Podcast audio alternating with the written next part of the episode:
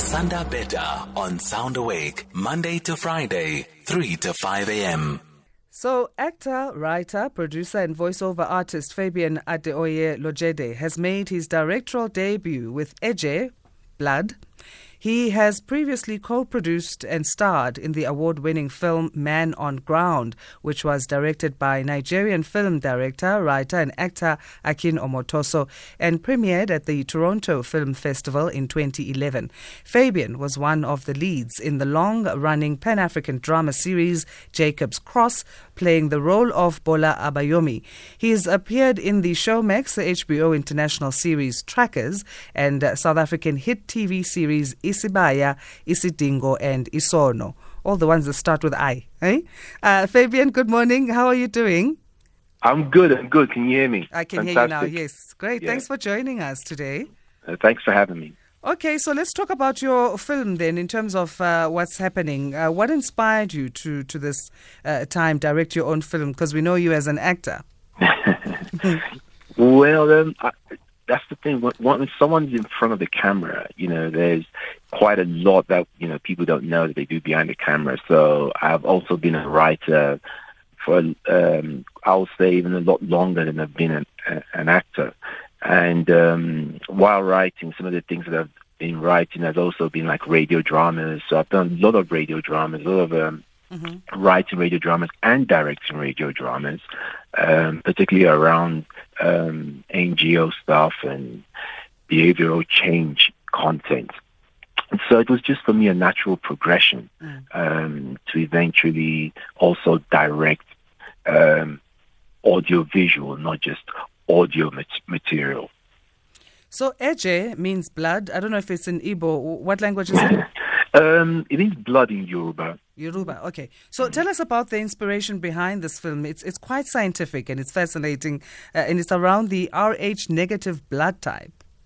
Yes, so it's inspired by the Rh negative blood type, but um, but the the, the I think that there's so many influence and inspiration around it. So it's also mythological.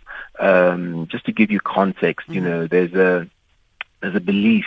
So the Rh negative blood type is, I think, about 15% of the human race actually have the Rh negative blood type. Most most people are actually Rh positive, and um, well, there's a lot of mythological beliefs around this Rh negative blood type in the sense that nobody really knows where it comes from.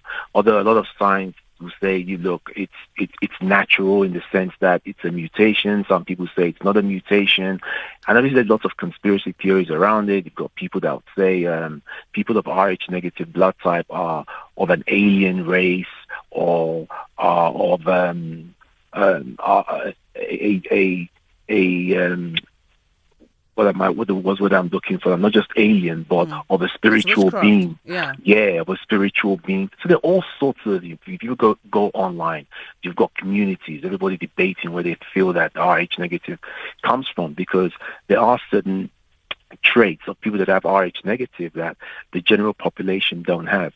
Now, so that's that in a way is the science and mythological side of it. But growing up, I used to hear stories of um, you know, very African stories of spiritual beings. And I figured, okay, what, what if I were to take both the fact and the fiction and kind of weave a narrative around that?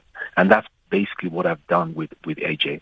And another kind of um, theme that comes up with in the storyline is around spectrophilia as well, which is also linked to some of the conspiracy theories around Rh negative blood type. What is spectrophilia? Hey, you're giving us a science lesson here. Well, actually, spectrophilia is not is, is not scientific. Um, Okay. no, no, no spoilers. Um, so spectrophilia is actually um, people that claim that either they've um, had sexual encounters with ghosts or spirits. Okay. Um, so it's in that realm, yes.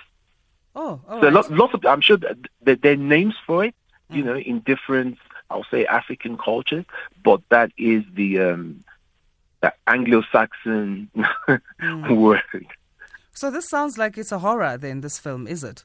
I wouldn't I wouldn't define it as a horror, um, but I guess you could find certain things about it horrific. Okay. How much research did you do then into this? Maybe in terms of time frames. Uh, I mean, because it's quite a complex story. It sounds like we're not we're not going to give it away. But uh, mm. how much research went into this? Um, a lot of well, I, I did a bit of research, but I, the reason why I said I did a bit of research is I didn't want to make it a documentary. Mm-hmm. So I also just wanted to let my um, I wanted the story to work organically from a narrative point of view because once you do too much research, I feel then you feel compelled to to be loyal to the research. And that's literally not what I wanted to do. I yeah. still wanted to just tell a narrative story from a fictional point of view. So I did not do as much research as I would if I, if, if I was doing a documentary. So I did enough to be able to at least hold a conversation about the thematic about about the thematic um, direction of the story. Mm. But in terms of research, um, I, I, would say I deliberately ran away from um, being too deliberate and scientific and because I know everybody's got their own theories about it and I didn't necessarily want to take a particular side. Mm. Hello, Fabian? Hello, can you hear me? Yes, can you hear me? Yes, yes, yes, yes, I was very deliberate in not over researching the, the, mm. the subject matter, but just enough to at least know what I'm talking about. Awesome. So let's talk your experience then. I mean, because you've got quite a vast one when it comes to productions and international productions versus those of local origin and, and hmm. casting. Mm. What has your experience taught you in how these differ and how you maybe you've merged these into your work? Well, well, I would say, you know, they, say, you know, it's all about money, really, and and I think what the international productions probably have over us in SA is the fact that they they have huge budgets, and what those budgets allow them to do is it gives them more time. So, and that time allows actors to, I would say, prepare more because you probably shoot less pages a day. Um, so it does allow the craft to for you for, for the quality of the craft to actually come out.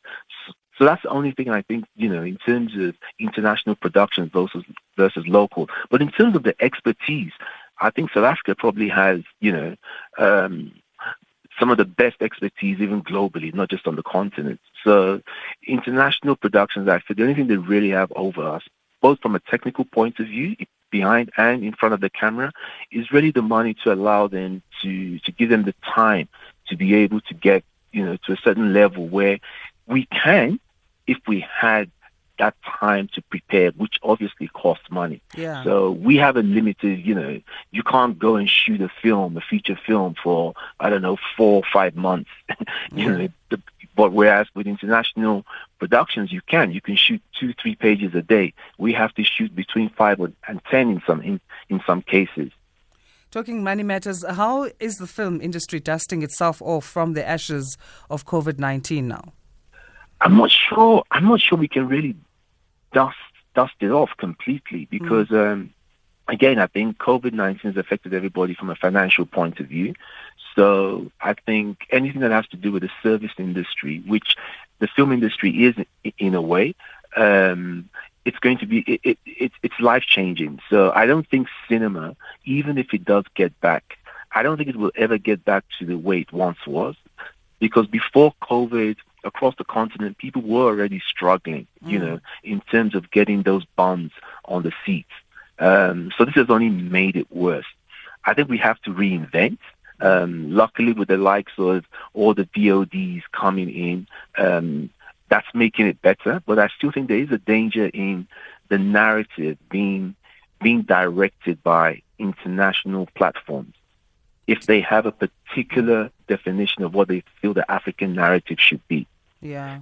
So the, the hope is that a lot of our public broadcasters will also be able to play in that in, in that realm of DODs so that we can to a certain degree be able to control the kind of narrative that is put out there. DODs? What is that abbreviation for? Um, that's video on demand. You know, like oh, your Netflix. VODs. Okay. Yeah. Okay. Sorry about that. okay, no, cool. Okay, so where can one uh, go to watch the film? We understand it's going to be launched uh, next week. The launch screening is next week. Yes, yes. So it's the media screening um, for now. Um, and we're going to do the festival tours for at least the next um, couple of months. Mm-hmm. And then after that, obviously, we hope it, you know it should be available on um, on platforms across South Africa and, and possibly across the continent.